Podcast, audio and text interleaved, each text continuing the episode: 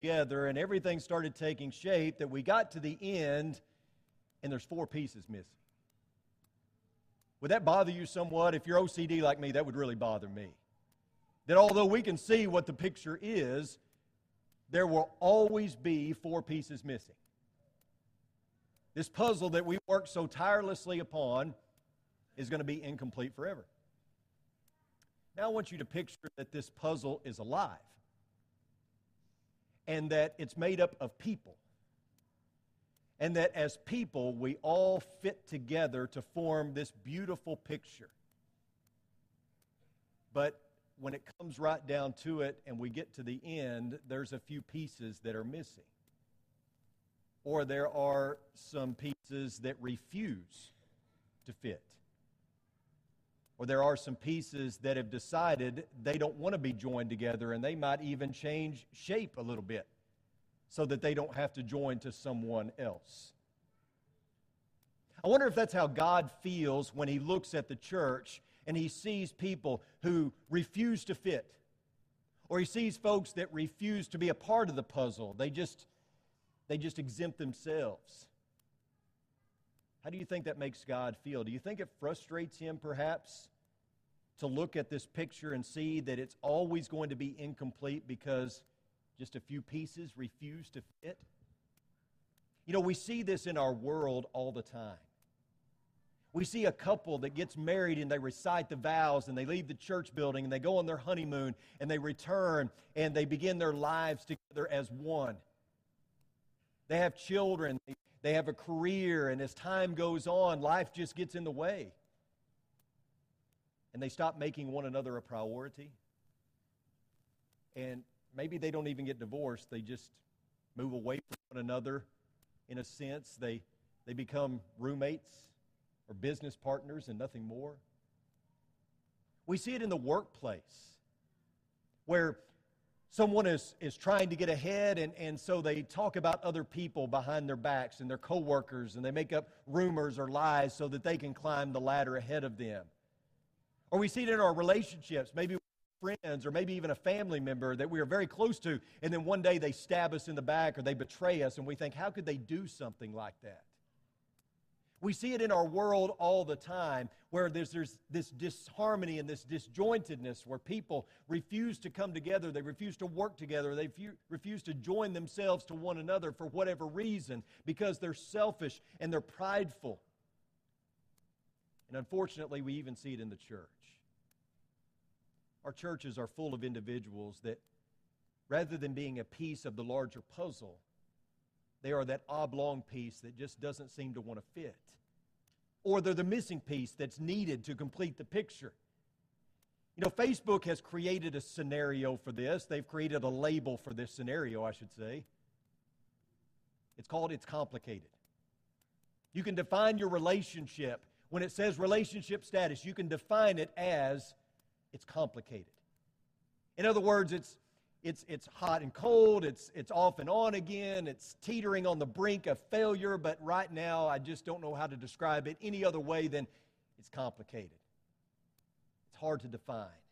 Many Christians could well define their relationship with God that way. And when our relationship with God is complicated, it complicates other relationships as well. It complicates our fellowship within the church. A committed relationship to God and a committed relationship to one another, they should look the same, right? The two should go hand in hand. A love for God should mean a love for one another. And the Scriptures are replete with passages that define this or describe this. And we talked about some of them this morning, like 1 John chapter 4, verses 19 through 21. A piece of Scripture that we use quite often when talking about this kind of scenario is 1 Corinthians chapter 12. Paul talks about how there are many parts of the body, but all of them come together to form one body, and so that it functions properly. So you have a hand, you have an eye, you have a foot, but all of them come together to function properly. Sometimes a part of the body chooses voluntarily not to function. And when that happens, the body is deformed, and the body doesn't function properly. Another part of the body is having to pick up the slack, and so it has to work extra hard, right? The whole analogy of how, you know, church oftentimes looks like a football game where 22 people actually doing all the work and 80,000 fans sitting in the stands cheering them on doing nothing, right? So many times that happens because people are unwilling to pull their weight.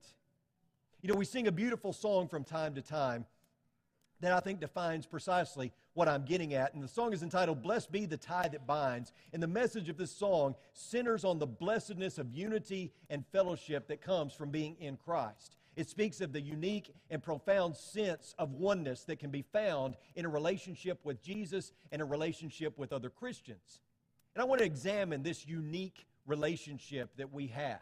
As I've said a couple of times here recently, we have something here that the world can't offer, that the world doesn't understand, that it may seem weird or unusual, but certainly we can create something right here that no other place in the world can offer.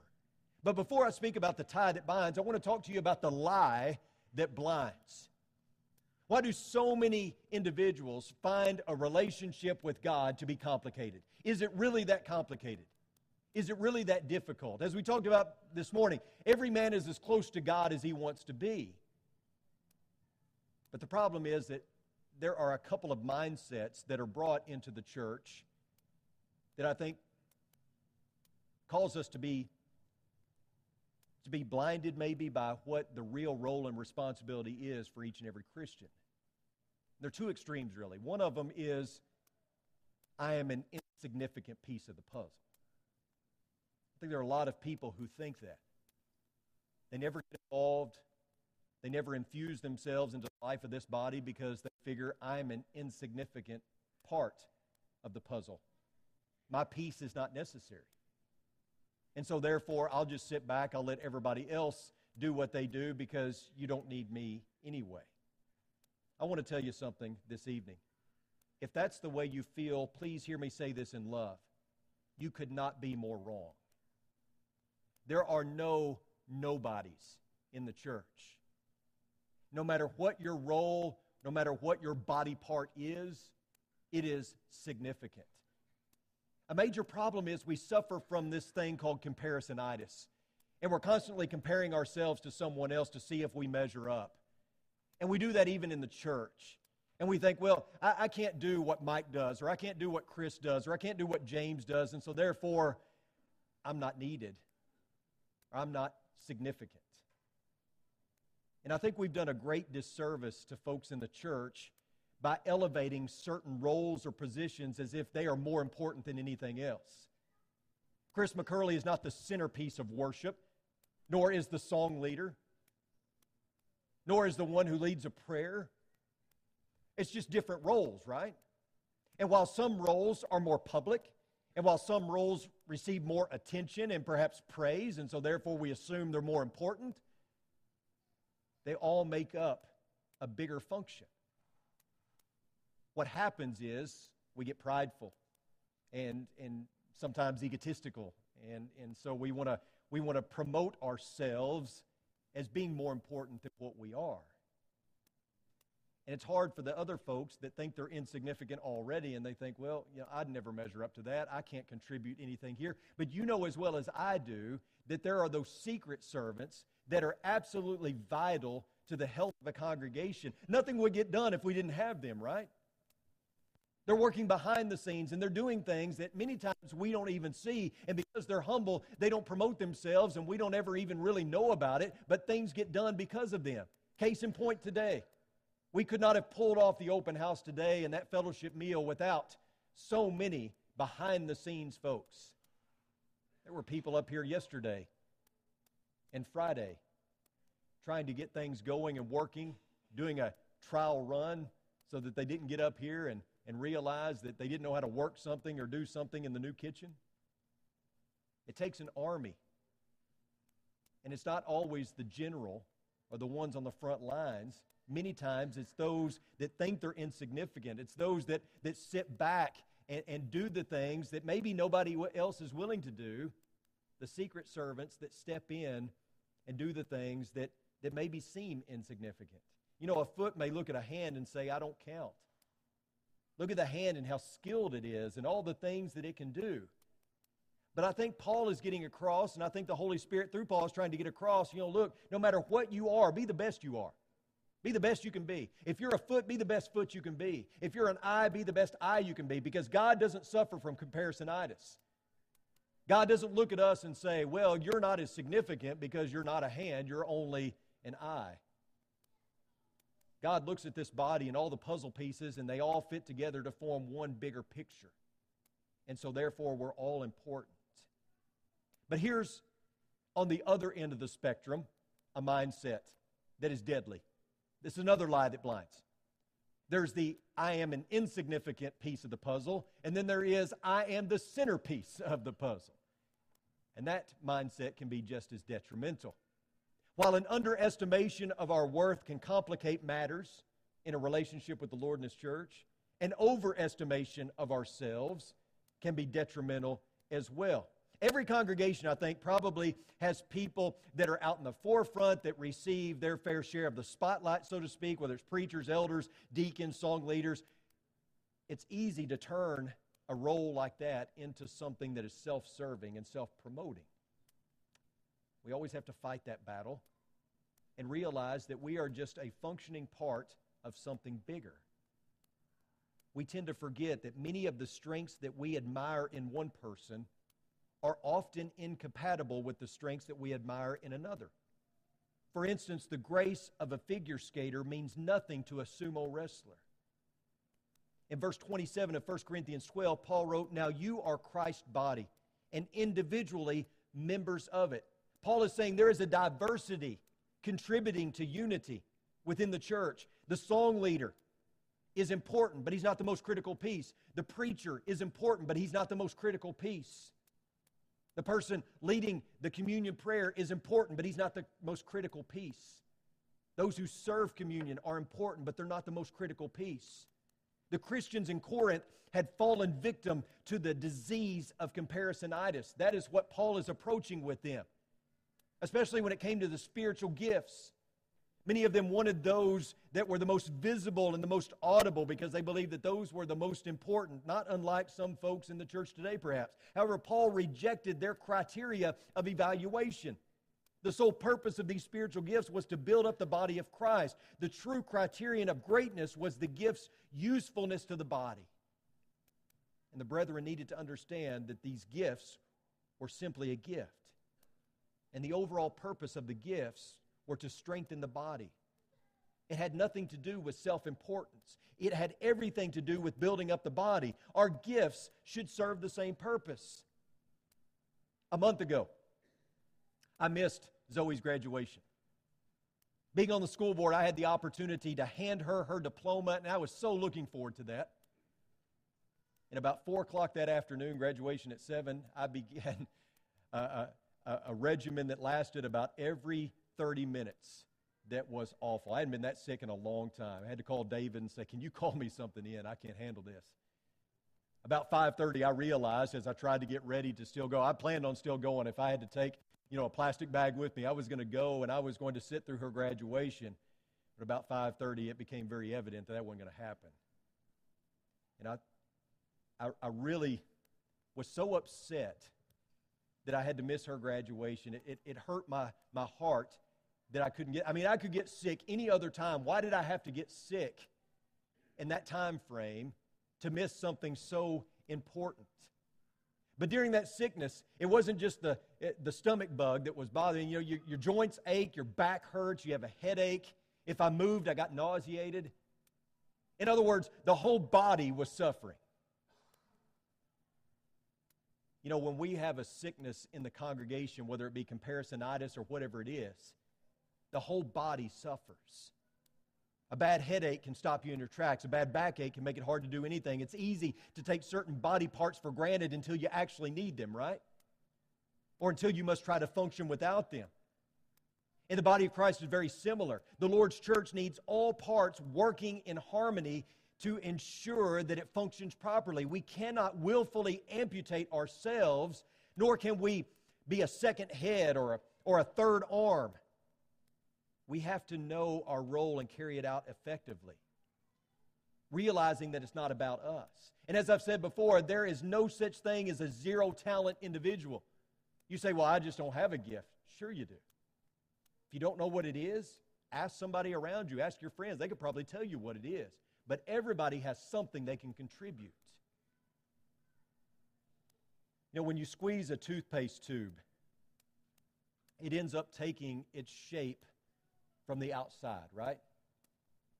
Eventually you squeeze everything out of it, it becomes empty, and it has nothing on the inside, and it takes the shape of that force and that pressure that you use to get the toothpaste out. If you're one that rolls it, it's going to end up all rolled up, right? If you're one that squeezes it, it's going to end up flattened and all the contents squeezed out. But conversely, a balloon takes its shape from the inside, right? And so if you blow up a balloon, as long as that balloon has air in it, it's going to hold its shape. And that's what we are seeking to be, balloons rather than toothpaste tubes. Our air, the air that is breathed into us, gives us our shape. Rather than being emptied from the outside, rather than having our contents pushed out of us because we're influenced by the world, because it is pressing down on us, we take our shape from God's Word and the unity that is found in Christ. The tie that binds is not earthly. It is not a social tie or a physical tie. Like we talked about this morning, fellowship is not an event. It's not about getting together to have a meal, although that can be a byproduct. Fellowship is not something you do. It's something you have by being in Christ. The tie that binds is love, and it's not easily broken. Colossians 3:14 reads, "Beyond all these things, put on love, which is the perfect bond of unity." Some people don't like to talk about this, but the truth of the matter is, some things in the Bible are more important than others. You realize that? Jesus himself made a distinction about some things being greater than others. And over again we see in the Bible that love is the most important. It should define who we are. It's our identifying mark. It should be behind everything that we do. And somebody said, well, what about doctrine? Doctrine's important. Love's more important, right? And if you love God, Jesus said, if you love me, you'll keep my commandments. If you love God, if you love Jesus, you'll do what he tells you to do. You'll follow his way. You'll do his will. But love is paramount. Love comes first, right? It's the most important. None of us want to be a threat to unity. I don't believe that. I don't believe any of us here want to be a threat to unity. And to make certain that we are not, we must love Christ more than ourselves. We must love the brethren more than ourselves. And we must place the goal above ourselves, the goal of unity. The tie that binds is based upon the love and unity that Christ makes possible through his blood. No more comparisonitis. No more thinking that I am an insignificant part of the puzzle. And certainly, no thinking that I am the centerpiece of the puzzle. We are purchased members of Christ's body, which means that none of us are cheap. So let's not treat each other as such. Blood binds us together.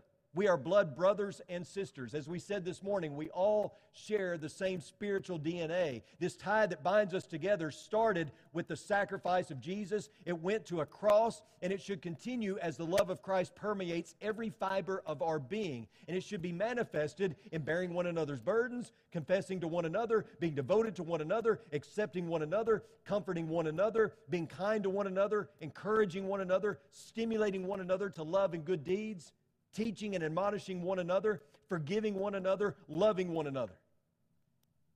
Because we're a family. And I think all too often we forget that because, as we said this morning, the cultural mindset is church is something you go to. You go there, you sit down, you look forward. There's so much more than that. We have got to get our mindset wrapped around the fact that we are a body that assembles together at a building, but we're not a building.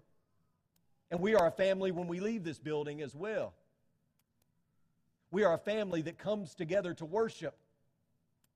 We are a family that leaves here to go out into the world and influence the world. We are a family that breaks up in segments at times, and we get together in small groups, or we get together just as friends.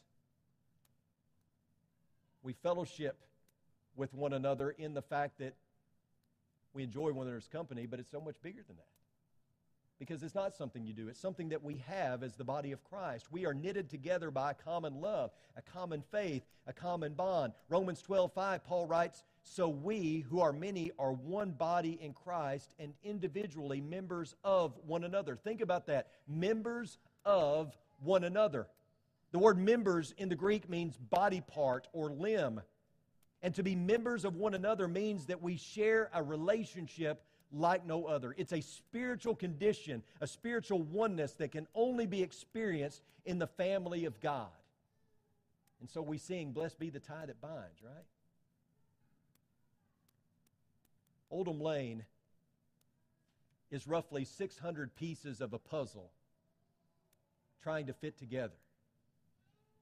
It's a living, breathing puzzle. And unless and until each and every one of us is able to set ourselves aside and understand that there is a bigger picture, this puzzle is going to be incomplete. Unless and until we understand that we all have a role, that we all have a function, we're never going to be